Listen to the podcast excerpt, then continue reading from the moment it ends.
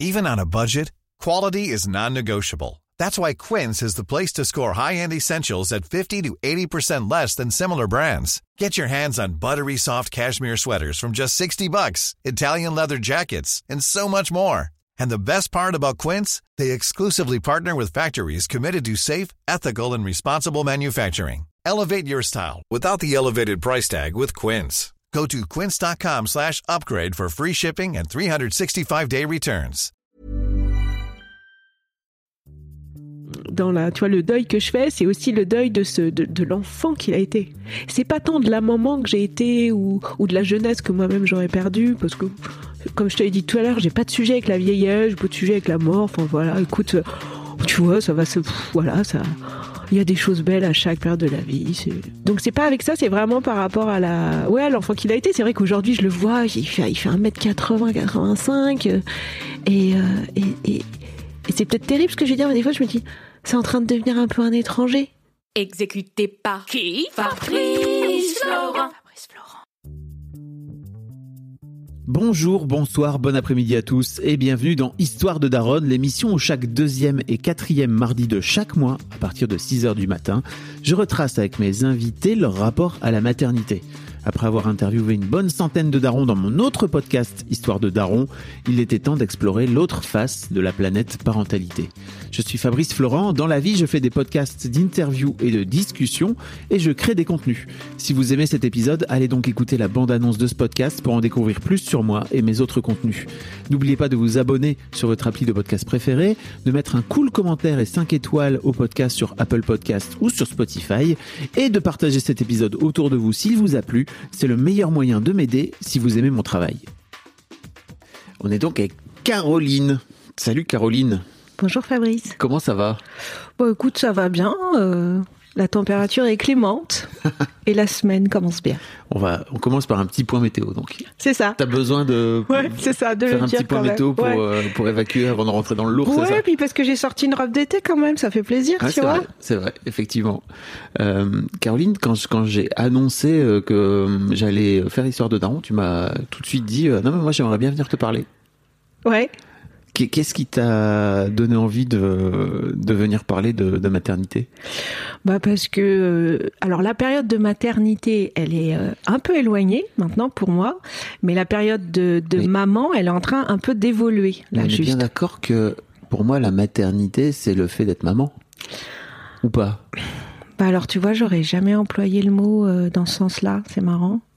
Euh, Je crois, hein Ah ouais, la maternité, c'est le fait d'être maman. Alors tu vois, c'est marrant parce que moi, pas. dans mon esprit, euh, la maternité, c'est le lieu, euh, Oui. tu vois, et, et ça a pris le, le devant du coup de la définition. C'est le lieu où on donne naissance, qui est d'ailleurs fou de mon point de vue, tu vois, c'est que on, ça, ça se rapporte à ce point-là à la maman et qu'en fait euh, C'est vrai, le, le daron il est à côté, quoi, tu vois. t'as raison. Euh, C'est encore un mot euh, qu'il faudrait faire évoluer. Je suis d'accord. Attends, je cherche euh, la définition de la maternité. Ça devrait s'appeler une Ah. parentinerté. Écoute, c'est les deux. État, qualité de mère, et le deuxième, c'est le fait de porter et de mettre au monde un enfant. Voilà. Donc, euh, euh, donc oui, pardon. Quand je te disais maternité, je te parlais plutôt parce que je sais que tu as un grand fiston. On en a un peu parlé d'ailleurs, euh, qui a 17 ans maintenant. Hmm, 17 ans et demi même. 17 ans et demi. C'est très important. Est-ce que c'est toi qui à corrige ce c'est lui niveau-là, non mais à ce niveau-là, c'est important. Voilà. Pourquoi Ouais, parce que la majorité va arriver. euh, là, on est dans un moment, euh, en ce moment où il est, euh, il attend les résultats pour savoir où il sera en septembre. Donc, on est quand même dans un moment un peu, tu vois, un peu charnière pour Et- tout le monde. Et le demi, il est important. Donc. Il est important pour oui. toi. Oui, parce que lui, il le revendique pas forcément, même si ça commence un peu à le chatouiller, parce que bah évidemment, t'es juste à la frontière de rentrer dans des bars et de prendre de l'alcool sans qu'il y ait de sujet. Donc euh, bon, voilà, il est plutôt impatient d'avoir 18 ans et qu'il n'y ait plus de sujet là-dessus, quoi.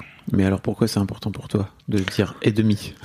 Je sais pas, pour m'habituer au fait que bientôt il va avoir 18 ans, j'aime bien. Mais tu sais que pour moi aussi, je le dis ça. Hein. Ah ouais Ouais, moi j'ai 47 et demi. Ok. Important. Ouais, j'aime bien. Ah, c'est marrant. C'est comme quand on était petit, quoi. Bah, c'est ce que j'allais te dire, c'est que quand, euh, enfin pour moi, quand t'as 6 ans, t'as envie d'avoir 6 ans et demi pour avoir 7 ans, quoi. Ouais, c'est vrai. Après, en vieillissant un peu moins, quoi. C'est vrai, c'est vrai que c'est une remarque que je me suis faite à partir de, je sais- je sais pas, 35 ans, que jusqu'à 35, j'avais toujours envie d'être plus grande, puis à un moment donné, j'avais moins envie. Mais là, je crois que ça me, ça, ça revient cette envie de quand même continuer à grandir, vieillir, euh, être ok avec ça et se dire ah, c'est cool, je vais bientôt avoir 50 ans. T'es assez détendu avec le fait de vieillir? Ouais, ça va. Franchement, ça va. Et ça, et comme tu dis, c'est le cas depuis à peu près, 30 depuis à peu près 35 ans. Alors non, ça, ou- justement, tu vois, jusqu'à 35 ans, j'étais à fond, je voulais tout le temps être plus grande. Ok. Mais vraiment, mais c'était une obsession, quoi. Et puis après, ça s'est calmé. Et là, c'est en train un petit peu de revenir. Je sais pas si c'est avec le potentiel départ de, de Victor. Est-ce que c'est le fait de, euh, de me dire que là, je suis dans une phase de ma vie où je sais que je suis en transition de quelque chose, d'un état à un autre. J'ai pas encore bien défini l'autre, mais je, je sais que j'ai envie de quitter un, un certain état, un certain état d'esprit, d'ailleurs aussi. C'est peut-être ça aussi. Vis-à-vis de ton, ton fils aussi Alors euh, non, alors, tout est peut-être un peu lié. On dit toujours que tout arrive un peu en même Ouais. temps, mais il y a aussi, euh, je crois, bah, depuis un an et demi, deux ans, le fait de de vouloir euh, peut-être un peu lâcher prise avec le modèle de l'ascension euh, sociale à tout prix. voilà, je, je suis un peu en train de hum, comment dire, quitter une certaine course à l'échalote. J'aime bien cette expression. on, on va en reparler, mais t'as, t'as, été, t'es, t'es une businesswoman, quoi. T'es une business girl, t'es, t'es dans le business, tu, tu bosses, quoi. Oui, tout à fait. Oui, oui, oui, oui. On, on- on dit ça. Et t'es un peu en train de te dire, peut-être que ça, est-ce que tout ça vaut bien la peine, quoi. C'est ça? Bah, je suis en train de me dire que tout ça a valu la peine en tous les cas, euh, que je suis très contente d'être arrivée là où je suis aujourd'hui, mais que peut-être euh, en parallèle j'aimerais bien développer un côté que j'ai laissé de côté, qui vient de bah, quand j'étais plus petite, euh, qui était le milieu artistique et culturel, Mhm. et que j'ai envie de redéployer. C'est ce que je fais depuis un an et demi, deux ans, déjà de de me redéployer du temps dans mon agenda pour euh, euh, me reconcentrer sur un, un sujet en parallèle plus artistique et culturel et pas que business et entreprise. Ok. T'as la sensation d'avoir euh, mis ça de côté quand, quand t'étais plus jeune Oui. Ok. Clairement. Bah en fait, euh, Victor est né. Pendant trois ans, euh, j'ai essayé de, enfin, j'ai écrit une pièce de café-théâtre. J'ai arrêté les cours. Je faisais beaucoup de café-théâtre, comédie musicale, théâtre. J'ai arrêté tous les cours. En revanche, j'ai écrit une pièce de café-théâtre avec un copain collégien. Et puis, euh, pour plein de bonnes et mauvaises raisons, ce projet n'a pas été au bout, en fait. On l'a mis en scène, mais on l'a, on l'a jamais joué. Et voilà. Et donc, à 33 ans, tu vois, je sais, hein, le chiffre Mhm. pile, j'ai arrêté ça. Et là, à 47 et demi, j'ai envie de m'y remettre. Ok. On va reparler de tout ça. La première question que je voulais te poser, c'est euh, qu'est-ce que tu. La première question que je voulais te poser, c'est comment t'es devenue maman? Est-ce que t'en as toujours eu envie? Je je sais pas si j'en ai toujours eu envie. Euh, je, je- j'imaginais une vie avec des enfants, mais la condition sine qua non était, à l'époque en tous les cas, il aurait peut-être pu changer, mais c'était d'être avec un chéri avec qui j'avais envie d'un enfant. J'imaginais pas un enfant euh, décorrélé d'une histoire d'amour en fait, voilà, tout simplement. Et je. Ce qui en soit une bonne idée, hein, Oui, d'une manière générale. c'est vrai. Et, euh, et après, bah, c'est vrai que j'étais pas une fois que j'avais rencontré l'homme. Euh, je- j'avais mon plan, c'était t'avais un plan Ah bah j'avais un plan. Bien sûr que t'avais Ah un bah plan. tu sais les Capricornes, ils ont toujours des plans. Ah, c'est c'est Ah, mais que ça, t'es c'est Capri- c'est parce que c'est Capricorne. Ça, ah oui, j'en sais rien, c'est une blague, je sais pas. c'est ce qui se dit sur les Capricornes. Je suis en train d'anticiper, euh, faire des scénarios. Euh, donc euh, le scénario, c'était deux enfants avant 30 ans. Et finalement, j'ai eu un enfant à quasiment pile 30 ans. Voilà. Pourquoi, pourquoi t'avais un plan comme ça? Je sais pas, je, je, je voulais deux, deux, trois enfants. Je, je, je, je sais pas. Je me disais qu'avant 30 ans, je pense qu'il y avait peut-être derrière une peut-être une idée de, de, tu vois, de parcours euh, professionnel, je pense. Ok. Je pense de me dire bon, voilà, comme ça, après 30 ans, euh, il y aura plus de sujet pour les employeurs. Ok. Puisque, Ah ouais, donc ouais, ouais, t'étais c'est un sujet. dans, Ouais, déjà dans le... ouais, forcément, ouais. Mm. Mais euh, ok. Et, et c'est- c'est... C'était l'alliance des deux, tu vois. En- Enfin, en tous les cas, euh, moi, en tant que maman, je l'ai, je l'ai vu comme ça. C'est comment, parce que j'avais vraiment envie d'avoir un parcours professionnel, Ouais. une carrière, tu vois. Je, je- j'ai- j'aimais travailler, j'aimais le milieu dans lequel j'étais. Et j'aime, je l'aime toujours d'ailleurs. Et je, et du coup, je me disais un peu, bon voilà, comment on va pouvoir harmoniser un peu les, les, les deux chemins, quoi. T'avais quel âge quand t'as rencontré ton, ton gars? J'avais 22, 23 ans. Ok. Ouais. Et donc tu étais déjà en train de prévoir euh, le fait que potentiellement euh, la maternité pou- pourrait te, te plomber la carrière, quoi. C'est fou. Hein. Peut-être pas plomber, mais euh, venir pourrait- mettre un caillou dans la chaussure. quoi. Ouais. Et, et finalement, pour la petite histoire, non. Hmm. Même si euh, j'ai vécu un truc euh, que que t'as l'impression que c'est que dans les magazines, quoi, où en gros tu rentres de congé maternité et ton poste n'existe plus. Elle a disparu. Et tu te retrouves dans un bureau à faire un travail qui n'était pas celui que tu avais avant de partir en congé maternité. Voilà. Mais il était où ton. T'es, resté combien de temps en congé mat? Alors, je suis restée un petit peu plus longtemps que le, que le délai légal, puisque Victor euh, est né avec un, un, un problème à- de malformation au pied, bon, qui, qui s'est réglé en plusieurs années, mais qui s'est réglé. Mais du coup, voilà, j'ai pris un, un mois, euh, j'ai dû prendre un mois et demi en plus. Donc, j'ai dû rester en tout, euh, je sais pas, cinq mois, je dirais. Cinq mois, cinq mois, cinq mois et demi. Et donc, euh, mais mais si tu veux, peu, enfin peu, peu importe à la limite. je- je- Mm. En fait, il y a eu une fusion pendant le, mon congé maternité Ah, entre deux entreprises. Bon, enfin bon, euh, tu vois, j'avais un poste, euh, voilà, j'aurais quand même dû le garder. Et, et voilà, et on m'a, on m'a pas du tout. personne t'a prévenu Non, on m'a pas prévenu. Je suis, je suis arrivée. Je, pff, j'ai, dû comprendre le truc au bout à peine d'une semaine en me disant mais pourquoi je suis dans le bureau du directeur commercial alors que normalement je suis dans le bureau euh, des études et du planning stratégique? Voilà. Et je, voilà. Donc c'était un peu. euh. Et puis alors par contre, tu vois, ça je me souviens très bien dans quelle ambiance je suis rentrée. Euh, bon, un, j'étais devenue maman. Deux, il fallait pour euh, pour les pour les raisons de, de malformation de Victor que on soit rentré avec le papa à 19h 19h30 maximum. Donc pour moi, il fallait que mes journées soient euh, hyper organisées, enfin tu vois, hyper fluides. Qu'est-ce que j'ai à faire? Ok, je le fais et. Et après, je peux rentrer et m'occuper de mon, mon fils. Et donc euh, voilà, Capharnaüm quoi complet Capharnaüm, alors que moi j'étais en, en, plus en mode, euh, euh, tu vois, euh, bulldozer, enfin guerrière quoi. Enfin tu vois, Victor est avec un souci, on a un souci à régler, il a besoin de mon temps, en- encore plus qu'un autre gamin. Donc bah voilà, dites-moi ce que j'ai à faire toute la journée. Moi je veux bien arriver à 7h30 si vous voulez, mais par contre à 6h30, 7h, euh, terminé quoi. Donc vraiment, et puis avec, une envie de rebosser. Mm. Tu vois, parce que pour le coup, le congé maternité, moi je te jure, des fois je disais, moi je veux rentrer, je veux rentrer au boulot. Ouais. Je te jure. J'ai- J'adore mon fils. j'ai- j'ai- Très bien, c'était très sympa d'être maman. Mais il y a quand même des moments où je me dis, j'étais plus crevée de mes journées, c'est quand même incroyable, hein, euh, que euh, quand je, je quand j'avais une journée de boulot. Et puis je, je trouvais que c'était, euh, je, je vais dire le mot, je- je- je- je- j'espère ne, ne choquer personne, mais il y a des fois je me, je me sentais euh, euh, co- comme une handicapée, tu sais, dans les transports, Mm. tu vois, Je- je- t'es avec ta grosse poussette, tu sais pas, tu sais, quand je voulais un peu me balader, moi j'adore bouger, quoi. Donc, alors, euh, t'es ok, t'as les portes-bébés, etc. Mais enfin, parfois, t'avais un peu besoin d'avoir tout le matériel sur toi. Ouf, tu vois, je trouvais ça tout. euh, ouf. C'est un peu une allégorie finalement de, de la vie de parent, quoi, tu vois, de que ton enfant il finisse par par t'encombrer dans les pompes. Mais oui, c'est ça. T'encombrer pas du tout. C'est juste qu'en fait il faut le gérer et qu'il faut le. C'est ça, l'intégrer, Il, est quoi. avec toi maintenant, quoi. C'est ça. Tu racontes tout ça sous forme de blague, euh, ton ton congé mat, mais enfin ton retour de congé Mm. mat, mais j'imagine que ça a été ça a été traumatisant et chiant, quoi. Surtout toi qui étais, enfin tu vois, euh, versé vers ton boulot, quoi. En fait, j'ai. Alors, j'avais la chance à l'époque euh, d'être, euh, bah, d'avoir 30 ans. euh, J'ai je travaillais dans le numérique, donc. ça a été assez. euh, J'ai été chassée, tu sais, c'était une, ça faisait 6-7 ans, donc t'étais un peu senior. Déjà, t'avais 6-7 ans, à 30 ans, on n'était pas beaucoup sur le marché, tu vois. Mm. Donc j'ai été chassée finalement pendant cette période. Donc euh, voilà, j'ai quand même euh, voilà montré à mon employeur que quand même c'était pas une façon de faire qui était très correcte. Voilà, on a eu une ou deux discussions assez euh, assez chargées quoi. T'es allé. Ouais ouais, je suis, allé je suis allée je suis allée au front quoi, tu vois. Parce que en Bah. fait euh, tu vois, il, il, il se passait rien. Donc c'est moi qui suis allée à un moment donné au bout d'une deux semaines disant mais il se passe quoi en fait? Parce que là ce que je fais c'est pas du tout ce que je faisais avant en fait. Mhm. Tu tu dois être au courant. Voilà. Donc là il a fini par sortir euh, l'histoire, ce qui s'était passé, la fusion etc.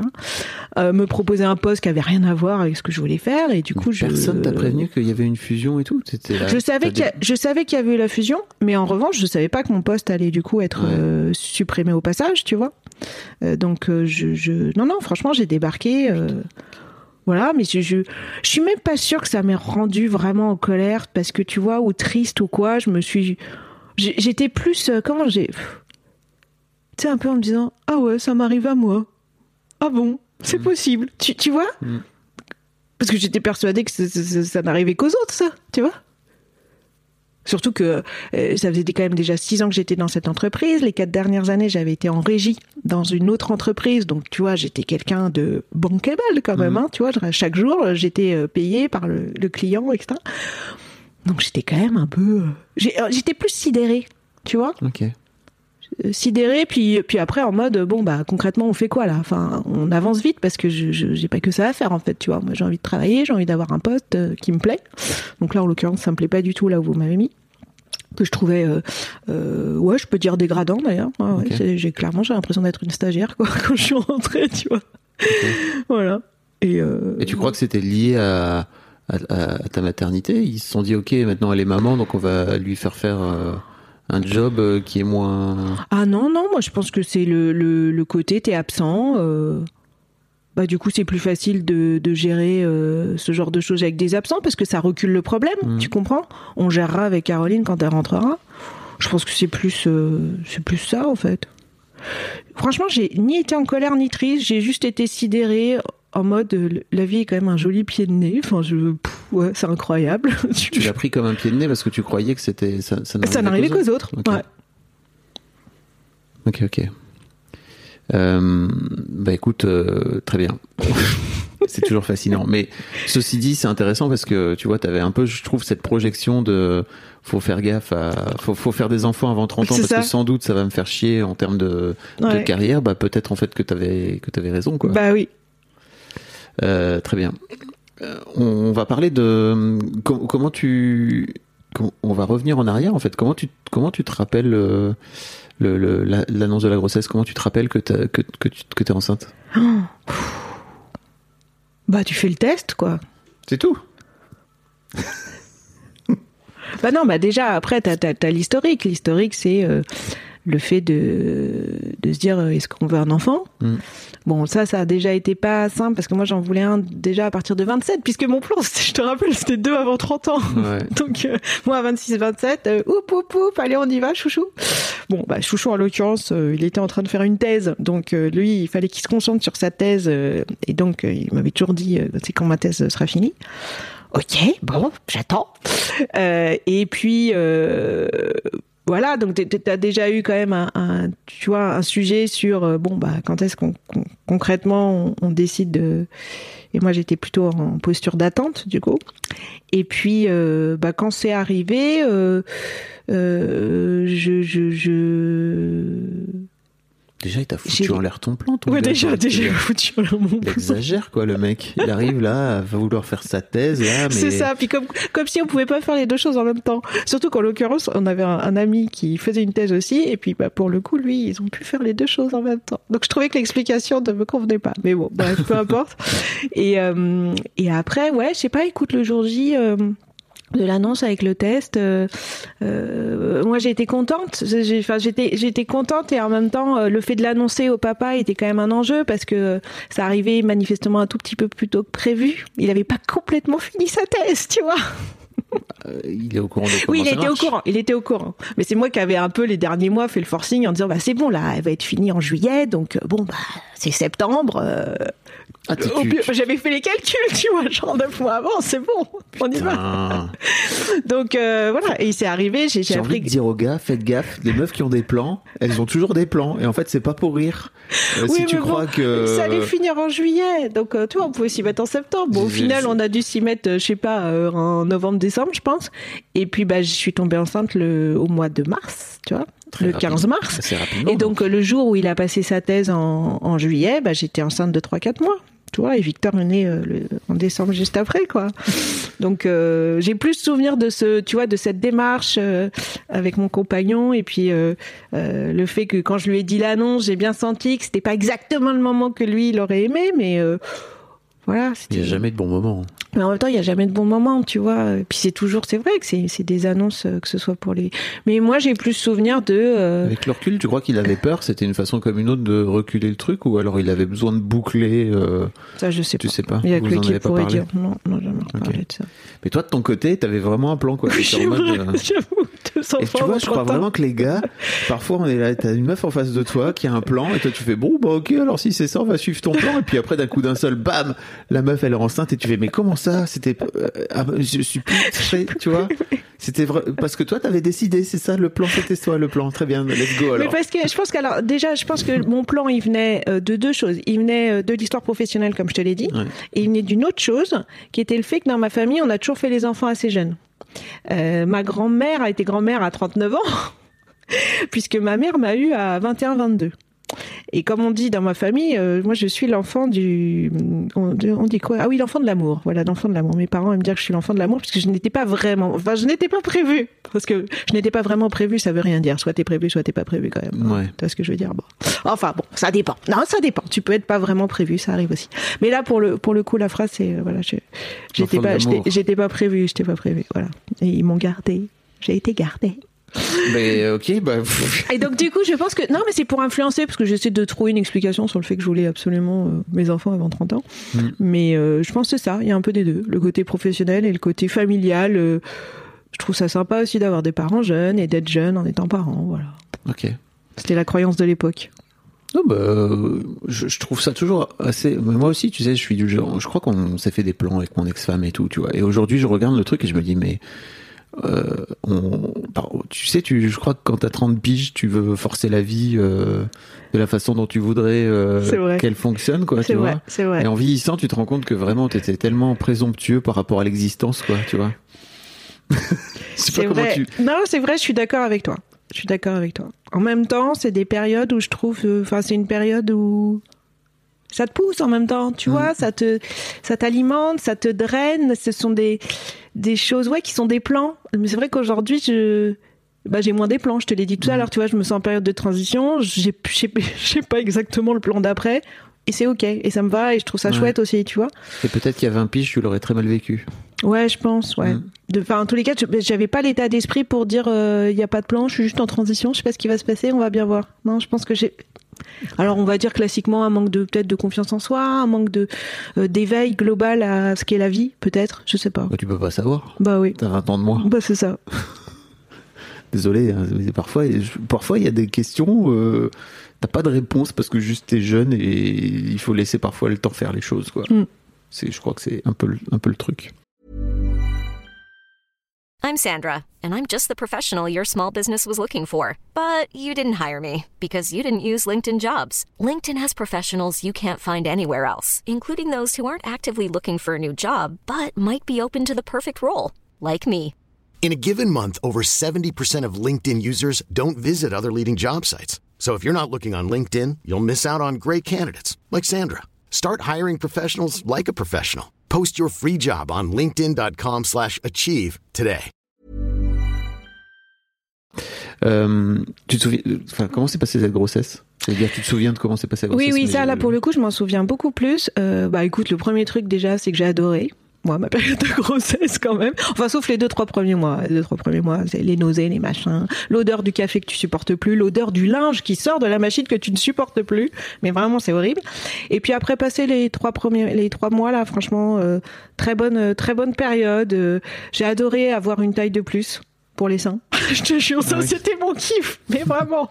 Je me suis acheté deux soutiens-gorge hyper beaux euh, parce que j'avais plus de seins. Je, je me, ouais, je me sentais bien. Puis j'ai, bah, j'ai eu une grossesse qui s'est bien déroulée, euh, la pêche jusqu'à la fin. Donc euh, voilà, je pouvais bouger. Je, je, je, je voilà, je, je. Non, chouette période. Et puis ah oui, un, un autre élément, c'est que c'est une période où.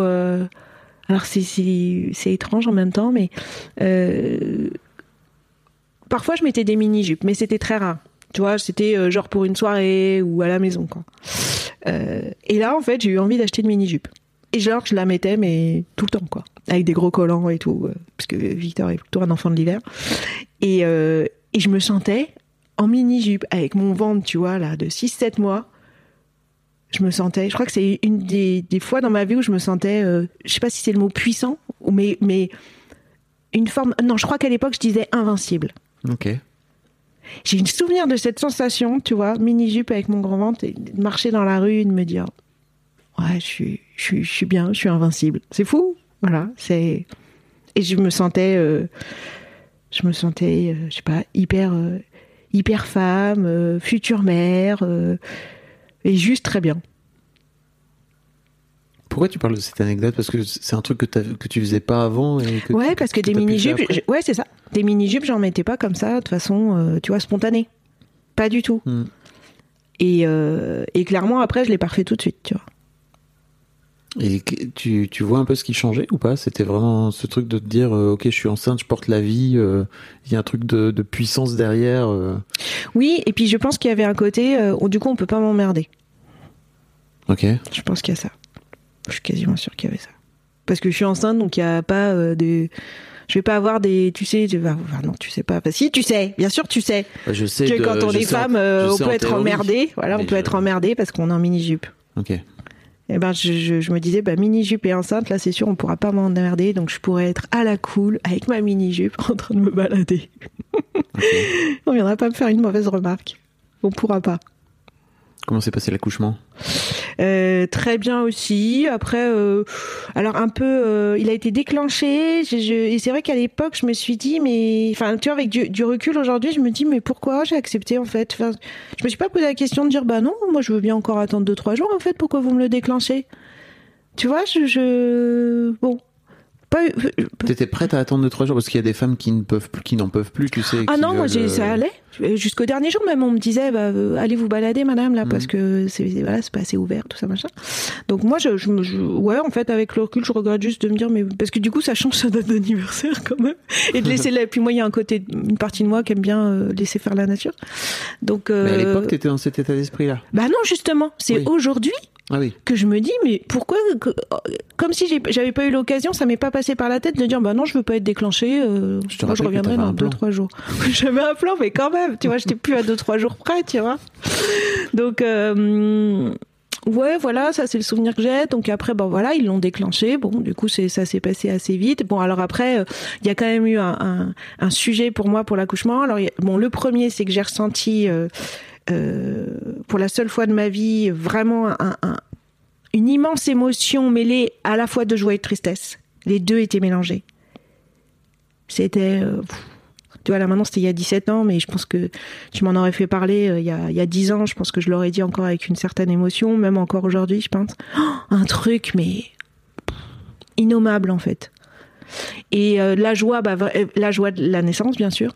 Et en même temps, la tristesse, pourquoi? Parce que j'avais conscience, je te jure, je l'ai analysé direct sur le moment, que je donnais vie à quelqu'un qui, a priori, si la vie se déroule euh, comme il se doit, comme il est mieux qu'il soit, euh, je- je- je- je- je- j'ai eu conscience de ma mort, en fait, ce jour-là, Ah. que j'étais mortelle.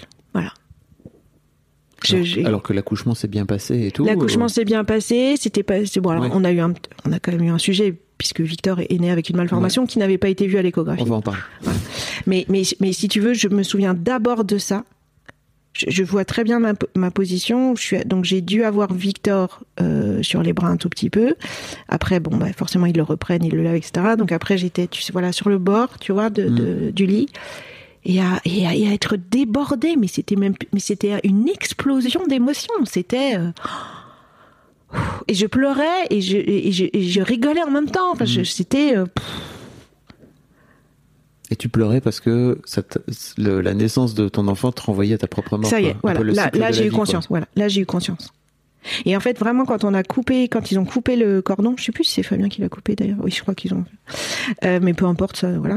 J'ai là, quand ils l'ont coupé, ils l'ont dit. J'ai senti que, ok, Victor était un être euh, différent. Nous étions bien deux personnes différentes. Donc peut-être qu'il y avait, il y a eu ça aussi, tu vois, le fait de me dire, il y a quelqu'un qui était en moi, et là, c'est une personne différente. Ouais, c'est peut-être. euh, Nous ne sommes plus en fusion, etc. Tu vois. C'est déjà un deuil Ouais, exactement. pour les. Oui. Je crois que pour les mères, le fait de couper le cordon et de se séparer euh, physiquement, physiologiquement de de leur bébé, c'est Mm. c'est- sûr et certain. Enfin, je vois pas Il y comment ça, ça peut aussi. faire autrement, quoi. Enfin, en tout cas, je le perçois bien. Je l'ai pas vécu encore une fois, Euh, vu, vu mon état de juste mec à la con, quoi. Mais je vois, je vois exactement de, de quoi tu. Enfin, je vois comment ça peut fonctionner. Mm. Quoi. Quand ma fille est née, moi, j'ai eu un peu ce truc très étrange où m'est venu euh, des, je sais pas, des, des, des racines, tu vois. Vraiment l'idée d'être ancré dans le sol, c'était assez étonnant. C'était vraiment limite euh, une vision chamanique, quoi. Tu vois Ah oui. Bah, ça me ça m'est venu à la tronche et en fait je comprends, tu vois, que tu puisses avoir dans ces moments d'émotion euh, et puis aussi peut-être un peu de clairvoyance, tu vois, de où d'un coup d'un seul t'as t'as la vie qui te tu- la vie te, te, te fout une grosse droite dans oui, la tronche, quoi. ouais, un vois. flash, Ouais. un gros flash. J'ai eu parce qu'en me disant, Ah, je pense qu'en fait avant je pensais pas. Non, parce qu'en fait je pense qu'avant je c'est pas que je pensais pas à la mort, mais je me disais bon. Globalement, on va tous mourir. Bon, mes parents vont mourir potentiellement avant moi. Euh, mais ensuite, finalement, on est tous dans la même galère. Enfin, tu vois, à 10 ans près, allez, 5-10 ans près, on va tous mourir à peu près au même moment. Donc, les gens que j'aime, mes proches, waouh, on va tous mourir à peu près au même moment. Bon. C'était ça ma vision. Donc, j'étais assez tranquille avec l'idée de la mort. Enfin, voilà. Et euh, quand Victor est né, là, je me suis dit, ah ouais, je vais quand même euh, forcément mourir avant lui et je vais laisser un être cher qui m'est cher, bon, qui m'aime potentiellement et que j'aime aussi potentiellement. Tu vas pas forcément mourir avant lui. Hein. Parfois la vie te Oui, bon, t'éclate bien sûr, la gueule. hein, bien sûr, vois, mais voilà, dans le sens, Oui, oui, dans- euh, la voilà, nature dans le voudrait. sens, dans la nature, Ouais. voudrait, et que du coup, c- j'allais quitter la, la- la- la terre et un être qui m'est très cher. Il, il- il- il serait encore en fait et ça- je- je- ça m'a ouais ça m'a vraiment plongé dans une forte tristesse en même temps qu'une forte joie évidemment de donner donner vie et d'être maman Et c'est resté un moment, euh, cette tristesse, ou tu. Est-ce que ça a contribué aussi Est-ce que tu as eu, une, je sais pas, une dépression postpartum ou un truc comme ça, euh, avec je, le recul non, je crois pas avoir eu ça, mais après, je pense qu'il y a une. De façon générale, je vis avec une tristesse latente en moi, mais je, je, je, je la gère, je cohabite avec elle. Depuis, depuis toujours? Non, pas depuis toujours, pas, je sais pas. C'est encore à traiter, ça. C'est encore un sujet. Tu veux pas en parler? Bah, j'ai pas encore assez d'éléments pour vraiment aller, tu vois, au fond du, au fond du, du truc. Je pense qu'il y a, il y a plusieurs, euh, il y a plusieurs éléments qui remontent à un petit peu avant. Ok. Et la maternité, euh, enfin, vient en ajouter, euh, sans pour autant dire que c'est de la faute de ton fils, mais c'est juste euh, ton, ton état de maman, c'est ça? Peut-être un peu, mais aussi parce que mon papa, il a perdu sa maman jeune. Il y a peut-être aussi ça. ah. Tu voudrais dire qu'il t'a. Il t'a transmis des trucs. Alors, je sais pas s'il m'a transmis, mais c'est cette maman partie jeune qui a, qui a transmis peut-être des choses parce qu'elle est partie, c'est c'est elle qui a décidé de partir. Il y a peut-être un peu de ça. Voilà. Ah, Mm. Et papa, je crois qu'il avait pile 30 ans. Quand, euh, donc, Quand elle est partie. donc quand ton fils à est peu né. près, ouais, tu vois, je crois. Si je refais. Ouais, elle avait pile 30 ans, ça y est, j'ai la date, c'est ça. Donc, mais je suis juste en train de le formaliser avec toi, tu vois. Mm. Ok. Mm. Le transgénérationnel, parfois. Tu vois, je- mais je- c'est encore une piste que je suis pas allée euh, explorer ça. Mais je- j'ai une ancienne, enfin une amie, une connaissance qui euh, qui est de- sur ce sujet-là. Je vais peut-être y aller un jour. Et il avait quel âge ton père à l'époque Bah, je te dis pile 30 ans. Voilà, Ah oui, ça, il avait ça. 30 ans, Ouais, il avait ok. 30 ans. Et moi, j'ai eu Victor à 30 ans, mais je suis juste en train de le formaliser avec toi, c'est rigolo. Enfin, rigolo, oui, C'est pas. C'est une piste comme une autre. c'est ça. Ok, donc ton fiston naît, comme tu disais, avec une, forme- une malformation oui, au pied. Oui, oui. Qui n'a pas été vu à l'échographie, qui aurait pu, qui aurait pu l'être, mais qui n'a pas été vu. Donc, euh, donc, euh, tu vois, Victor juste sort et, et je, je- j'entends ah il y a un problème au pied. Donc j'entends il y a un problème au pied. On, on- je sais pas si on prononce varus séquin ou pied beau. Je, je sais pas si le truc est prononcé, mais j'entends qu'il y a un problème au pied. Donc le seul, les seuls mots que je dis c'est est-ce qu'il va marcher? Parce que là, tout de suite, j'ai la visualisation de Victor va être dans un fauteuil toute sa vie, tu vois. Et donc, instantanément, je demande est-ce qu'il va marcher? On me répond oui. Donc, je redescends. Bon, et puis après, on gère, quoi. on, gère le, on gère le sujet. Émotionnellement, comment tu vis le fait de, de te dire euh, bah, merde, j'ai un fils qui naît avec, euh, avec un pied euh, mal formé? En vrai, ça va parce que on m'a tout de suite rassuré. Tu vois, on- et je, je- je- et, et le résultat, il est là aujourd'hui. On, on sait soigner ça maintenant en France. Bon, il y a 50 ans, pas vraiment, mais maintenant on sait. Et euh, donc j'ai toujours été assez confiante, même si quand même, je t'avoue que quand il a été question de savoir quand Victor allait marcher, tu penses bien que j'étais la première à l'entraîner, quoi. Et que je me souviens, tu vois, quand tu m'as. Tout à l'heure, c'est marrant parce que quand tu m'as posé la question, est-ce que tu te souviens de ce qui se pa- ce qui s'est passé le jour où tu as appris que tu étais enceinte J'ai j'ai envie de te dire, je me souviens plus du jour où Victor a marché, tu vois, qui était un moment crucial évidemment pour, euh, pour moi, que, euh, que le moment où j'ai appris que j'étais enceinte, tu vois. Ouais. Je m'en souviens très bien où c'était, comment c'était. Quand j'ai vu que ça marchait vraiment, je me suis dit, ouais, c'est bon. Et t'avais quel âge? Bon, il devait avoir, euh, il devait avoir 14 mois, c'était en février. Ok. Hmm. Oui, donc il a pas, il a pas pris Pas eu de retard et tout. trop de retard par rapport à tout ça. Non. Et toi, t'étais, est-ce que, euh, est-ce que t'avais une forme de culpabilité aussi en tant que, je, je crois, tu sais, quand on est, enfin, quand on est jeune parent ou qu'on va devenir parent, on a un peu ce truc, on, forcément, on idéalise que tout va bien se passer. Mm. Et toi, quand tu, t'as, t'as ton fiston comme ça qui, c'est, qui naît avec ce pied, tu te dis, euh, comment tu réagis? Alors, comme je t'ai dit, moi, je suis très, euh, c'est la nature. Donc, euh, je me suis absolument pas posé la question de la culpabilité. En revanche, elle m'a été malheureusement amenée euh, sur un plateau Étonnant. par je ne dirais pas qui. ok. Bon, si, remarque, je peux le dire, mais en fait, c'est euh, bah, c'est c'est mon ex-beau-père, en fait. Parce qu'il était un peu dans la médecine et dans ces sujets-là. Et, et en fait, le pied beau, c'est forcément, euh, potentiellement, c'est héréditaire. Et c'est transmis par la femme. Ah, il t'a balancé ça comme ça? C'est ça. On est vraiment sur une personne tout à fait empathique, hein. Ok. Là, une, une empathie. euh, voilà. Après, il a d'autres sujets. Voilà, il a plein d'explications pour être un peu comme ça. Mais bon, c'est sûr que c'était pas, c'est pas- forcément une remarque que je que j'aurais attendu quoi. Je m'en serais passé. T'as, t'as réagi comment quand il t'a dit ça? Bah, sur le coup, tu. Bah, euh, un peu comme euh, l'histoire de mon employeur, t'es sidéré. Moi, je, je, je passe toujours d'abord sidération, quoi. puis après, tu fais des recherches. Bah, au début, tu crois pas. Tu nies l'info, puis après, tu vas chercher. Tu, effectivement, c'est ce qui, est, c'est ce qui se raconte, c'est ce qui se dit. Manifestement, ça a été prouvé. Bon. Après, oui, bah, en plus, il m'avait rajouté la couche de, euh, de toute façon, euh, parce que eux, ils sont du sud, et moi, je suis plutôt de l'ouest. Ma famille est de l'ouest, la Bretagne, etc. Et que euh, c'est plutôt typique de ces régions. Donc Ah en bon plus, j'avais la double culpabilité euh, familiale, ancestrale et, et personnelle parce que je suis une femme. C'était la totale. Putain. Non, non, c'est sûr que je la, je la, je la. Ouais, de temps en temps, ça me revient encore un peu, mais bon, euh, voilà, mais c'est. Si t'es une meuf bretonne, fais gaffe à toi, quoi. Ouais, c'est ça, c'est ça. Ok. Euh, mais ouais, de ce fait-là, t'as as vécu ces 14 mois vraiment avec l'idée de, ok, on va, on va le faire bosser le petit, c'est ça? Enfin, on va, Oui. Comment t'as dit l'entraîner, c'est ça? Ouais, l'entraîner. Alors bah au début de toute façon non parce que de toute façon Oui. il- non.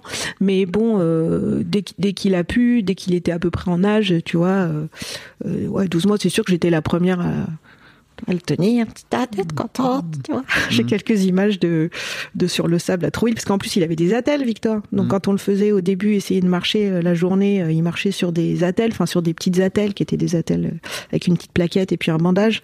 Mhm. Élastoplast, nous avions été des grands clients d'élas- d'élastoplast Mm. pendant 3-4 ans. Parce qu'on lui faisait des bandages tous les jours en fait. Pour maintenir son pied, du coup, euh, Oui, Bien sûr. on a fait un traitement en fait où euh, on a essayé de l'opérer le plus tard possible. Donc il a été seulement opéré à l'âge de 3 ans. Donc pendant 3 ans, des bandages tous les jours à faire, avec des massages.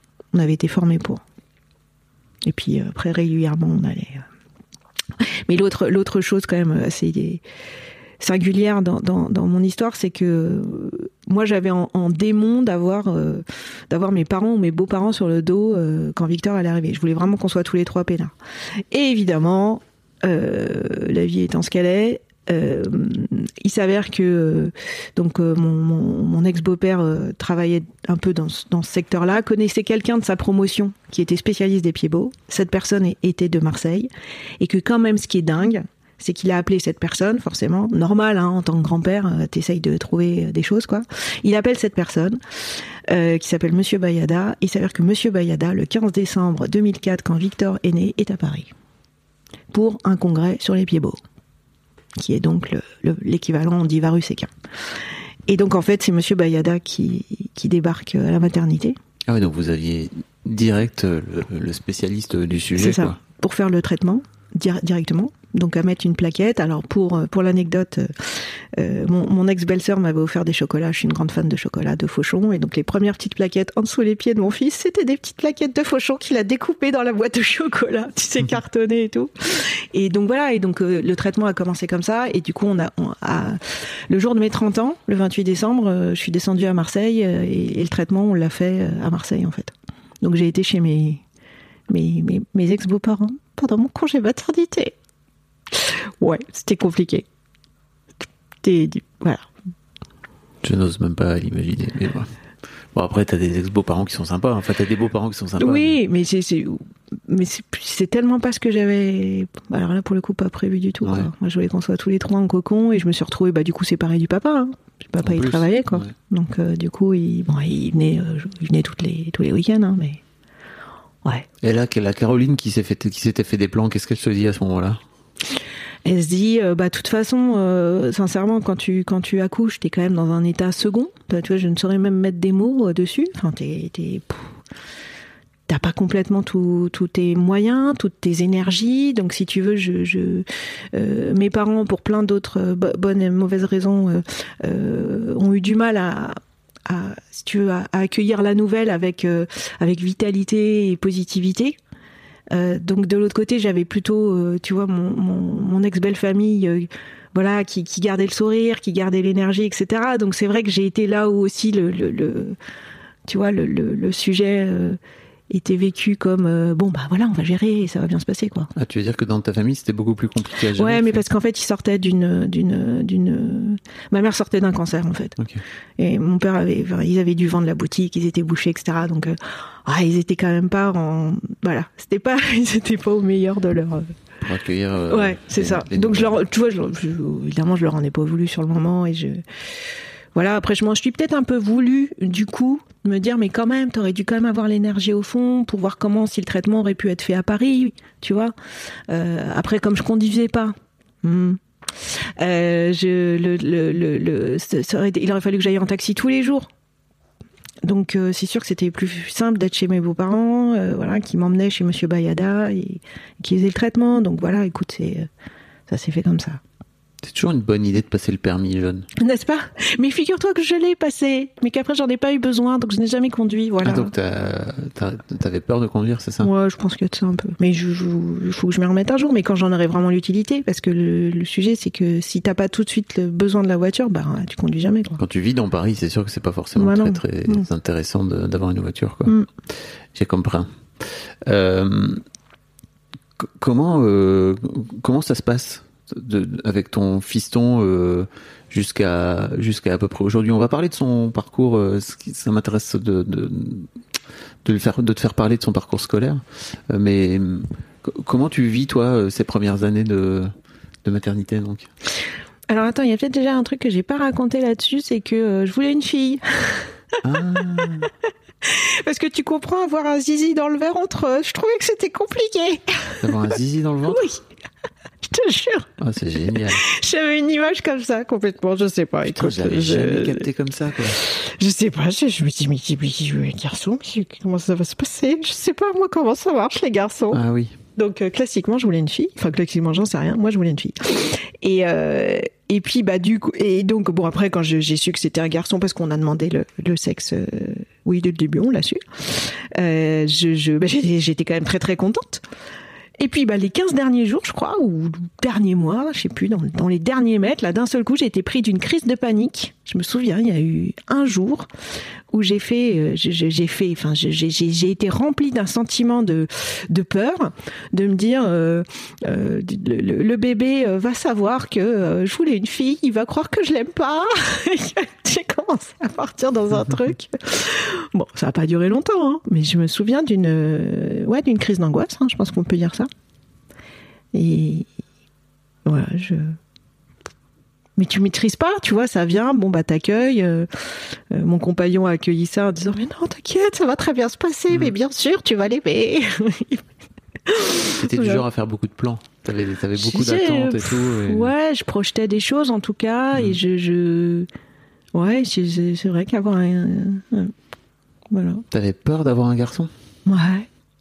Mais parce que t'avais la sensation que t'avais pas les armes pour euh, l'éduquer correctement Oui, c'est ça, je pense. Oui, oui, je pense que je savais pas comment ça fonctionnait un Puis tu garçon. revenais à ce truc de te faire emmerder dans la rue et tout. Tu te dis, est-ce que t'avais cette projection de mon fiston va peut-être être euh, un, un de ces couillons là, j'ai Ah pas non, envie. ah non, ça, Ok. ça va rien à voir avec ça. Ok, ok. Ça, je sais que ça n'a rien à voir avec ça, mais je voilà. J'ai encore plein de sujets à les questionner. Merci pour le podcast, Fabrice. Non, mais je- tu sais, je crois que j'ai aussi ce truc de. En fait, quand tu t'es fait emmerder par des mecs, euh, c'est.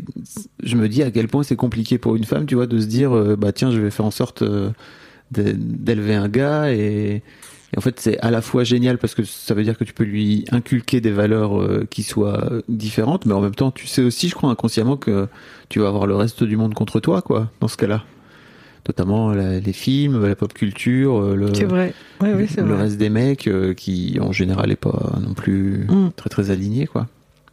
Euh, je- voulais je voulais te demander aussi qu'est-ce qui s'est passé dans ta vie pour que ce plan ne se réalise pas, c'est-à-dire que tu finis par faire juste un enfant et pas deux?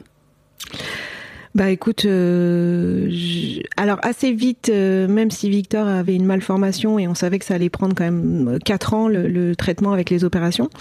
Enfin après il a eu des attelles encore jusqu'à 16 ans, mais on va dire que le gros du traitement c'était les 4 premières années. Moi, au bout de deux ans et demi, trois ans, comme on était rassurés, on voyait qu'il marchait, les opérations se sont bien passées. euh, euh, et puis par rapport à mon boulot, j'avais dit, j'étais dans un nouveau boulot, tu vois, et, du coup, j'avais dit à Fabien, bah euh, voilà, on fait le deuxième. Bon. Et, euh, et, et lui était plutôt dans, euh, bah non, on va attendre d'être bien sûr que euh, vraiment le traitement est fini au bout de 4-5 ans, etc. Bon, alors du coup, j'avais changé de travail. Ok. Et puis après, la vie a fait que bah on s'est séparés euh, deux trois ans après. Donc bah voilà, on a on n'a pas on n'a pas eu de deuxième enfant. ok. Et puis après, les, les rencontres ont fait que voilà, il y a eu une première rencontre dans ma vie avec qui ça aurait pu se faire, parce que j'avais encore moins de 40 ans et que ouais, je voulais bien un deuxième enfant, mais voilà, ça s'est pas fait non plus. Et écoute, maintenant, euh, Ça a été un, un deuil pour toi de te dire ok j'aurai pas de deuxième enfant? non. Ok. Non. Ok ok. Je trouve ça très bien d'en avoir eu un. Tu vois, si j'ai ressenti une fois, et du coup, je, je suis ok avec ça. Ok. Non, je sais qu'il y a des femmes pour qui c'est un vrai, c'est un vrai chemin de deuil, tu vois, de se dire, ok, donc en fait, j'aurai jamais de deuxième euh, Non, ou de va. troisième enfant, peu importe quoi, tu vois. C'est l'idée de se dire qu'à un moment donné, t'auras plus d'enfants dans ta vie de femme, quoi. Non, parce que tu vois, en même temps, euh, il y a certaines, euh, certains enfants, de- enfin, des enfants de certaines de mes copines, euh, dont je suis assez proche, même si je les vois pas régulièrement, et que, tu vois, quelque part, il y a, il y a ce côté aussi un peu tribu Ok. à, à laquelle je suis attachée. Plus qu'au fait que oh, bah, j'ai pas eu comme c'était prévu euh, deux trois parce que le Capricorne fait des plans mais s'il ne réussit pas tous ses plans ce n'est pas non plus euh, pas la fin du monde. grave tu vois voilà Capricorne n'est pas non plus buté, quoi. non, non. Ok. ok, ok. Euh, bon, ton fiston aujourd'hui est grand, il a 17 ans et demi. Ouais. Euh, est-ce que tu as des. Je sais pas, est-ce qu'il y a pour toi des, des moments charnières dans ta vie de maman euh, avec lui, entre, entre effectivement sa naissance et ses 17 ans et demi Et puis après, je- comme je te disais, je voudrais qu'on parle de, de, son, de son orientation scolaire. Ouais, il y a des moments charnières, bah il y a des moments où euh, bah c'est plus euh, c'est plus un, un petit bébé donc on peut faire plein de choses avec lui. Moi j'ai adoré l'âge tu vois 4 8 ans quoi. J'étais j'étais assez fan. Et je, je je après depuis la depuis qu'il est en troisième, Victor a assez pris son indépendance, tu vois, ne serait-ce que euh, bah voilà pour sortir avec des copains. euh, euh, on habite dans le 92, donc bah voilà, il prend le train pour aller voir ses copains qui sont à Paris, etc. Il l'a fait assez tôt. Il est assez indépendant. Et ça, c'est vrai que euh, je sais qu'il y a eu un moment charnière. J'ai quand même bien mis, allez, une bonne année, je pense, à me dire ah oui, donc les week-ends, c'est plus pareil maintenant. Ou en gros, ah, il y a une partie des week-ends en fait qui est déjà organisée par lui, donc bon, euh, ok. Donc il faut que j'organise juste pour moi-même l'autre partie du week-end, puisque je l'avais en garde alternée une semaine sur deux. Euh, dans, le, moment charnière pour moi et en même temps pour lui, c'est aussi le moment où euh, Victor devait avoir 8-9 ans. Ça faisait un an et demi que j'avais Victor en garde alternée. Et le fait que je l'ai en garde alternée a participé largement à 50% de la décision euh, du fait de, de me mettre en solo entrepreneuriat et de quitter ce monde de CDI où en gros tu maîtrises pas ton agenda. Ou en gros, bah, même quand c'est ta semaine avec enfant, euh, si tu as une réunion à 18h, euh, tu es un peu obligé de dire oui. quoi. Et là, je me suis dit, mais non, ça c'est plus possible. Moi, je l'ai une semaine sur deux. Je veux que la semaine où je l'ai, euh, bah, le mercredi après-midi, on puisse aller jouer à la pétanque au parc. Tu vois? Et que euh, bah, le soir, euh, je sois chez moi euh, assez tôt. euh, voilà. Donc, euh, donc ça, ça a été aussi un moment charnière, tu vois, de décider ça. Et donc il était. Ça t'a incité à te lancer Ah oui, à ton compte? Ah oui, clairement, clairement. Je te dis 50% de la décision. Ok. 50% c'était euh, l'autre 50% c'est j'avais l'impression d'avoir fait le tour.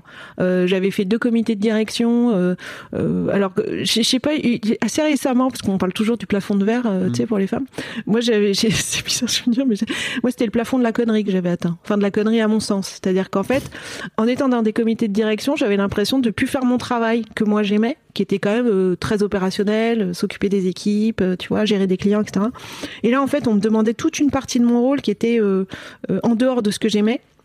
Avec ce côté euh, politique où tu fais des pseudo-comités de direction, tu es entre 10 et 12, mais en fait les réunions, les décisions elles vont se prendre un 4, euh, tu vois, euh, soit dans un café, soit dans un bureau fermé. Et donc toute cette euh, fantaisie, euh, oui, fantaisie on va dire, euh, fantocherie, je sais pas comment on dirait, ce côté fantoche et très, euh, je sais pas comment on dit, euh, artificiel, superficiel, euh, voilà. Donc euh, 50% de la décision c'était bon bah très déçu d'être dans des comités de direction où je pensais que ça allait être waouh quoi, tu vois, on allait faire des choses hyper euh, tu vois, rationnelles et tout. Je me suis rendu compte que pas du tout. Et euh, voilà, et 50% de la décision, euh, euh, voire plus Victor une semaine sur deux. Et t'avais pas, c'était pas une peur pour toi de te lancer à ton compte? Parce que c'est, enfin, tu vois, après toute une vie de salariat, c'est pas forcément très évident et c'est naturel quoi de se lancer. Bah en fait non, moment. ça m'a fait exactement. euh, moi je l'interprète comme ça, c'est qu'en fait je, je ne pouvais pas faire autre chose. Je l'ai fait parce que les autres options n'étaient plus possibles. Je regardais les annonces de CDI, il y a rien qui me tentait, ou alors des choses qui avaient rien à voir avec ce que je faisais. Et, je- et en même temps, je comprenais pas. J'adorais le, le secteur dans lequel j'étais, j'adorais mon métier, mais j'avais, je, à chaque fois que je voyais une annonce, je voyais déjà tous les problèmes politiques qui étaient autour, ce qu'il y avait dans ma fiche de poste et ce qui n'était pas, euh, ce qui allait être du coup euh, sujet à problème. Euh, voilà. Donc je me suis dit, bah voilà, les, ces deux sujets en parallèle. euh. Donc ça, ça a été un moment charnière aussi. Et puis, bah, l'autre moment charnière qui est lié, c'est quand je me suis rendu compte que vers 12-13 ans, euh, Victor, en fait, euh, le fait que je sois là le mercredi après-midi, ah bon, tu t'es là Tu vois? Ça a été dur pour toi? Non, mais c'était... euh, sur, sur le moment, ça m'a fait rigoler. Je me suis dit, ah, c'est marrant la vie. Encore un petit joli pied de nez. bon, en même temps, voilà, j'en avais profité pendant 4-5 ans, tu vois. Mais c'est vrai que j'ai senti le petit moment où ça commençait à basculer et, et à me dire, bah finalement, là, si tu retournais en CDI, euh, bah, Victor, euh, ça lui irait très bien, quoi. Euh, mais, mais comme moi, j'adorais cette nouvelle vie. Je l'ai pas quittée voilà. Ok. C'est dur euh, de voir son fils grandir et ne plus avoir besoin de toi? Oui, ouais, ouais. Ouais, ouais, c'est un sujet je- je- encore plus prégnant, je pense, euh, euh, qui est apparu vers, euh, je sais pas, à partir ouais, de la fin de troisième. Tu vois, je situe ça à partir de la fin de troisième jusqu'à, euh, j'ai peut-être mis un an et demi, tu vois, mi, mi première, ou de me dire ah ouais, et cette distance, tu vois, la distance qui, qui est prise de façon assez naturelle par ton enfant qui devient un adolescent. Et, et pour, pour toi, c'est beaucoup moins naturel, Ouais. évident. T'as réussi à t'en détacher petit à petit ou en tout cas à, accepter le fait qu'il a envie de mettre de la distance facilement? Oui, oui, parce qu'en fait, on, je- tu vois, on a réussi à en parler. Je lui ai dit et je, je... Ah, vous en avez parlé? ouais, vraiment, on en a parlé. Et moi, je lui, je lui, j'ai posé, un- j'ai posé les mots en lui disant, voilà, j'aimerais quand même que sur les deux jours, bah, on est à peu près la moitié du temps euh, ensemble. Tu veux dire chaque, chaque week-end, c'est ça Ouais, euh, quand tu vois, le samedi le dimanche, et puis qu'on se dise à l'avance aussi. Euh, parce qu'en fait, moi, ce qui me pose euh, sujet dans ce genre de situation, c'est quand euh, une heure avant, ton enfant va te dire ah mais dans une heure je suis plus là. Mm. Oui, mais enfin, là une heure avant. euh, donc voilà, donc il y avait aussi ça que je voulais lui faire passer comme message. C'est ok, mais euh, voilà, euh, bah on en parle 24 heures avant quoi, juste que j'ai que j'ai le temps d'anticiper. Ouais, ouais. Donc non, on a on a posé euh, voilà. Après ça quand même euh, voilà ça ça ça, ça pique hein. Ouais, ça pique, ça pique. Donc euh, ça faisait des émotions un peu de mais ça je l'ai gardé pour moi mes petites larmes. Mais euh, Tu et pleurais puis ouais, bah ouais, ouais. Clairement de temps en temps, ouais, j'avais des petites des petites des petites crises de passage, j'appelle ça. Tu sais un peu comme quand tu fais de l'escalade, t'as des points de passage, bah, voilà. Donc je laissais je laissais couler et puis et puis voilà. Qu'est-ce que tu avais l'impression de, de quitter Deux Qu'est-ce que tu avais l'impression de quitter en fait? Qu'est-ce qui se faisait pleurer? Un, un lien de complicité Hmm. qui t'apporte beaucoup de joie?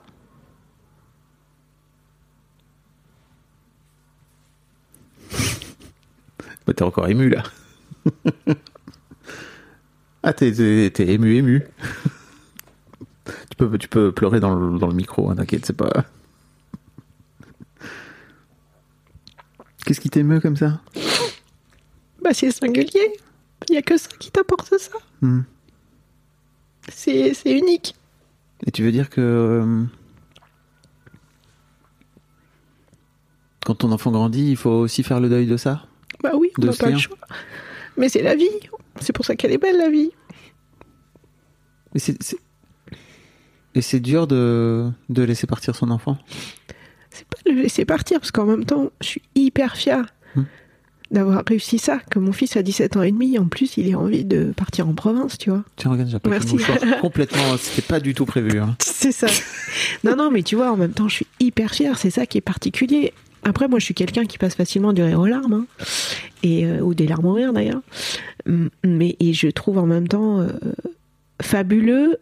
Et je suis très fière que Victor, euh, là, il va pouvoir potentiellement avoir le choix entre différentes écoles. Et on en a déjà ouvertement parlé. Il choisira en priorité des écoles qui sont en province. Parce que il a envie de faire sa vie. Et là, je- pour moi, ça veut dire que j'ai réussi quelque chose. Ouais, je comprends. Et je le prends pas du tout contre moi, tu vois. Mais pour autant, pour autant, ça, ça- ça génère un sentiment de, ouais, de, de deuil, tu vois, de séparation. Y a pas ce truc, un peu cette projection de quand ton fils se barre, la prochaine grande étape de ta vie, c'est ta mort? Ah non, Ok, ah non, c'est pas ça. ok. Non, alors pour moi, c'est pas ça. Euh, Non, c'est pas du tout ça.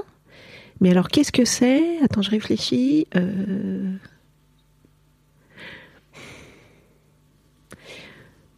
Non, c'était au cas où t'avais mais envie de faire une boucle avec euh, ton Non, accouchement, non, tu pas vois. du tout. Bah non, non, Je me parce disais, que- putain, le non, truc- pour le coup, parce que tu vois, pour le coup, l'histoire de l'accouchement, elle est définitive, elle est spontanée, elle est sur un moment T. Je me souviens du truc. C'est voilà, j'ai eu ça à un moment de ma vie, ça ne reviendra jamais. C'est lié vraiment à ce- ce- cette coupure du cordon. Non, là, c'est vraiment dans la perte de, de quelque chose qui est irremplaçable. Enfin, je veux dire, bah, voilà, c'est irremplaçable. En même temps, moi, ça m'offre une potentielle nouvelle liberté puisque je, je vais plus être obligée d'ac- d'habiter à côté du, papa et voilà. Et j'ai plein de projets en tête et c'est fabuleux aussi. Euh, mais voilà, ça reste. euh, Voilà.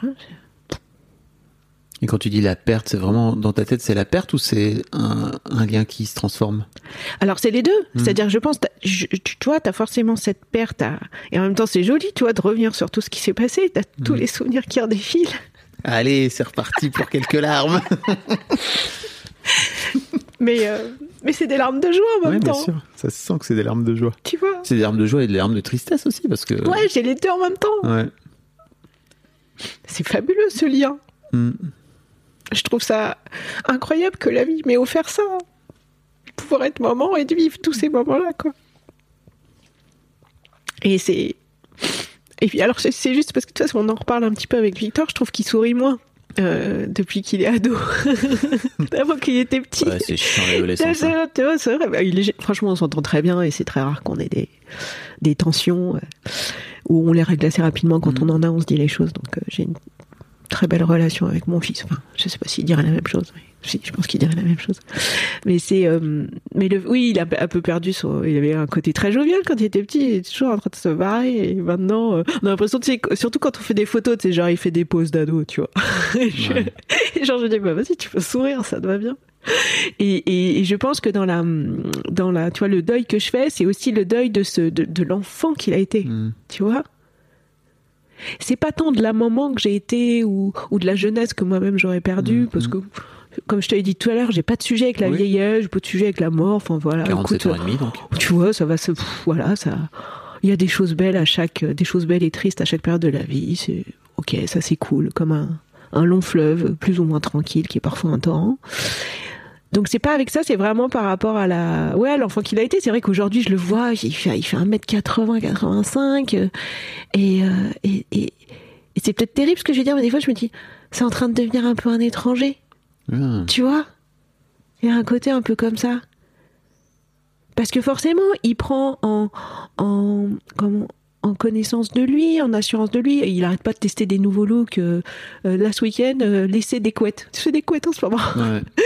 Et donc, et donc, c'est, c'est une forme de, voilà, c'est, c'est, il fait des trucs. Euh, Il est en train de s'autonomiser aussi. mais complètement s'autonomiser. Ou tu vois, je sais plus, avant-hier, euh, il nous avait préparé une entrée, il avait mis le petit couvert, il avait préparé une entrée et tout. Ouah, génial, quoi. Et en même temps, t'as la perte de l'enfant euh, tout joyeux qui est en train de courir partout, maman ceci, maman cela, qui dit maman toutes les cinq minutes. Et d'ailleurs, ça m'a fait penser que récemment, et je lui en ai parlé aussi, euh, parce qu'en plus j'ai, un compagnon et à chaque fois, j'ai remarqué que quand ses enfants l'appellent, c'est bonjour papa, au revoir papa. Ils disent toujours le mot papa. Et ça m'a marqué parce que du coup, je me suis dit, oh, c'est marrant, je crois que Victor, il dit plus maman. Tu sais, quand on s'appelle, ouais, bonjour, ouais, coucou, tu vois, voilà, il n'y a plus écrit maman ou dans les SMS. Et là, je lui ai redit récemment, je dis, ah bah tiens, je dis, parce que je te rappelle quand même que t'es la seule personne à pouvoir dire maman sur cette terre. Et c'est quand même un très joli mot. Mais je lui ai dit gentiment, tu vois. Euh, je lui voilà, en disant, bah, si, des fois, tu peux redire plus maman. Donc t'es en train d'aller rechercher ce ouais, lien. je euh, recherche un petit peu. Ce lien du, du oui, de l'enfant, quoi. Oui, le c'est ouais. Enfin, en même temps, euh, de alors de l'enfant, euh, on est on est censé pouvoir dire maman jusqu'à la fin de, fin de la nuit des temps, tu vois. Bonjour maman, pas juste bonjour, je sais pas. Moi, C'est une vraie question. hein. J'ai un... Comme je te dis bonjour Fabrice, euh, je sais pas, ou tu vois, voilà. Il pourrait te dire bonjour Caro et ça serait cool. Ouais, aussi. Bon, il y a des familles qui font ça. C'est rigolo. J'ai rencontré une famille où les enfants, euh, depuis tout petit, appellent leurs parents par leur Ouais. prénom. J'ai un pote aussi, il fait ça. Il Ça appelle sa mère euh, Ouais. par son prénom. J'y avais jamais pensé. C'est intéressant. Oui, c'est intéressant. Euh, tu disais qu'il faisait une entrée parce qu'en fait, il, il, est- il a trouvé sa voie apparemment. Oui, Et ça, euh, ça, ça doit être canon. Enfin, Ouais. Je veux dire, en tant que, en tant que mère, il y a vraiment ce truc de, t'as réussi à, inculquer à un enfant une passion. Il va, il va, il se lance dans, la- dans des études de cuisine, c'est Oui, alors bon, il y a eu tout un parcours de différentes pistes avant d'arriver à celle-ci. Enfin, a que Et- 17 ans, euh, c'est pas mal, quoi. Ouais, c'est pas mal, mais je, ouais, on- on- je l'ai je l'ai bien accompagné, euh, je l'ai bien accompagné là-dessus. Et euh, donc voilà, oui, il a, il a envie de, de, de- d'être, euh, d'avoir un lieu en fait à lui euh, plus tard où euh, à la fois euh, il y aura de la cuisine euh, et, et il a repris une phrase qu'il a vue dans un article, c'est que ce soit le spectacle tout autant dans l'assiette qu'en dehors de l'assiette. Ok. C'est joli, hein? Euh, Alors ça, je pense que ça lui vient du fait qu'il a beaucoup développé la magie. Et il a adoré faire de la magie pendant 4 ans. Il en a fait à fond. hein. En minimum, il en faisait 2 heures par jour. hein. Donc autodidacte, euh, conférence, congrès de magie. Il a dû prendre, euh, allez, même pas 4 mois de cours. hein. Euh, lecture de livres en anglais, euh, lecture de conférences avec les numéros, etc. Il a fait des cartes, des pièces, etc. Donc il a vraiment été au bout de ça. Il a bien aimé, bah, c'est le côté émotion qu'il allait chercher. Alors plutôt du close-up. Hein, il aime bien les. Il a fait aussi de temps en temps des devant 200-300 personnes, tu vois, quand on était en vacances, on était dans un club, il a eu l'occasion de faire des tours de magie, donc il l'a fait, c'était marrant. Mais il m'a toujours dit qu'il préférait le close-up. Donc je pense que, tu vois, l'histoire de la cuisine, il relaie ça aussi à la magie parce que euh, c'est assez créatif, la cuisine, comme la magie. Euh, on est dans l'émotion, euh, on est dans le partage, donc je pense qu'il a retrouvé ça dans la cuisine et que c'est ce qui fait que, voilà, il, il s'oriente vers ça. Donc bah, on attend les résultats pour savoir où- si c'est à Lyon, Rennes, Bordeaux ou Paris. Sachant que c'est. Paris, c'est le troisième choix. Ok. Ouais, donc l'idée, c'est que. Ouais. Il, il- il Oui. veut se barrer, quoi. Oui. Il veut aller vivre Et sa il le dit ouvertement. Il me l'avait même dit, de toute façon, tu sais, en troisième, il me l'avait dit. Il m'avait dit, tu sais, maman, euh, je partis. euh, troisième quand même, hein. 15 ans. Ouais, même pas. Je partirais. euh, à l'époque, c'était Barcelone. Il avait envie d'aller en Espagne. Ok. Donc il est parti pour, pour faire des études de cuisine, quoi. Exactement. Ouais, cuisine, ça s'appelle euh, cuisine et management. Management et art culinaire. Ok. Est-ce que est-ce qu'il y a des, des trucs sur lesquels je t'ai pas amené dont t'aurais bien aimé causer? Euh, par rapport à mon fils, euh, écoute. Par rapport à toi Ouais, par rapport à moi. non, là, on a couvert. on a couvert pas mal de. Pas mal de sujets. Parce que tu vois, je m'étais dit, ah oui, il va peut-être me poser la question, mais à la même temps, j'ai pas de réponse sur. euh, euh, tu vois, l'éducation entre le père et la mère, euh, comment s'accorder, etc. Mais en même temps, j'ai pas trop la réponse. Puis comme on a fait, une- il y a une partie de sa vie jusqu'à ses 7 ans, il a eu papa, maman au même endroit, ce qui change beaucoup quand même. Hein. Tu vois, d'être au même endroit quand tu fais l'éducation d'un enfant et de pas être au même endroit une semaine sur deux, c'est pas la même chose, quoi. Tu vois. Je sais pas du coup s'il aurait évolué de la même façon. Alors ça, c'est une question, mais qui restera une question du coup, euh, de, de, de savoir s'il aurait évolué de la même façon, Victor, si euh, j'étais restée avec son papa, si on avait eu l'éducation, tu vois, en, en même temps, au même moment. Je sais pas. Parce que tu vois, le fait d'être euh, une semaine sur deux, euh, tu crées forcément un lien qui est euh, plus je trouve plus, comment dire, je sais pas qualifier, bah plus u- u- une Bilatéral, tu- bilatéral, bah forcément, En fait, tu vois. qu'à deux alors que normalement t'es à trois. quoi. Voilà, ça donc change un peu tout. Voilà, et le troisième, alors le troisième existe, mais il est Bien en sûr. décalé par rapport à des conversations. Donc ça veut dire que toi, tu peux aller au bout quand même à chaque fois de- du sujet et, et, et, et, de là où potentiellement tu, tu, tu veux toi l'emmener et où l'autre veut l'emmener. Ouais, en plus je trouve qu'il y a un truc où quand tu finis par te, enfin quand tu te sépares euh, du père ou de la mère, peu importe, euh, toi en tant que qu'adulte qui reste, que parent qui reste, t'es t'es seul en fait et t'as ton chemin que tu traces aussi, non pas en tant que couple cette fois, mais en tant en tant qu'individu. Oui. Et ça t'amène forcément ailleurs que si Oui. t'avais été en couple, quoi. Complètement. Donc tu t'offres à ton enfant aussi potentiellement deux chemins, euh, deux chemins de, de vie différents, alors que si, enfin, je, dis pas qu'il faut se séparer, mais c'est juste euh, si vous avez été en couple, si vous aviez été en couple, vous auriez juste eu un chemin en tant que, Oui. en tant que couple, quoi. Oui, oui, parce que le- la, la vie devient complètement différente quand t'es plus en couple. T'as tout ton tissu euh, euh, social qui, qui évolue. Mm. Euh, ça, c'est un truc qui m'a marqué, tu vois, parce qu'avant, euh, je m'en rendais pas compte quand pendant 14 ans j'étais en couple qu'on se voyait qu'entre couples. Je te jure, je m'en rendais Ouais. pas compte.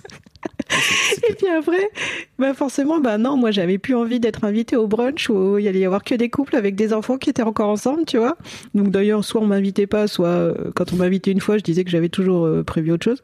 Et, euh, et c'est marrant, j'ai, j'ai, j'ai remis du temps, tu vois. À, hum, ouais, j'ai remis euh, peut-être aller euh, ouais, 4-5 ans, je dirais, à, à réinviter des couples tout en l'étant pas moi. Mm, mm.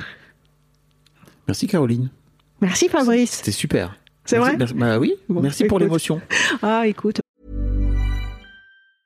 The biggest names in tennis are coming to Paris for the most anticipated Roland Garros in years. Tennis Channel Plus is your place to watch. Stream every court from your phone or smart TV live in HD. Experience three weeks of unparalleled tournament access as the world's top players in tennis face off against each other. Will the veteran champions continue their dominance, or will a fresh face emerge to challenge their legacy on the clay courts? Daily live coverage of this epic showdown begins Monday, May 20th. Don't miss a matchup. Stream it now with Tennis Channel Plus to be there when it happens. Bah, elle est Franchement, hein. t'es- je crois que T'es- la cinquième ou sixième daronne que j'invite. Bim, direct des larmes, tu vois. Alors que je crois que chez les darons, j'ai mis des plombes avant d'avoir des.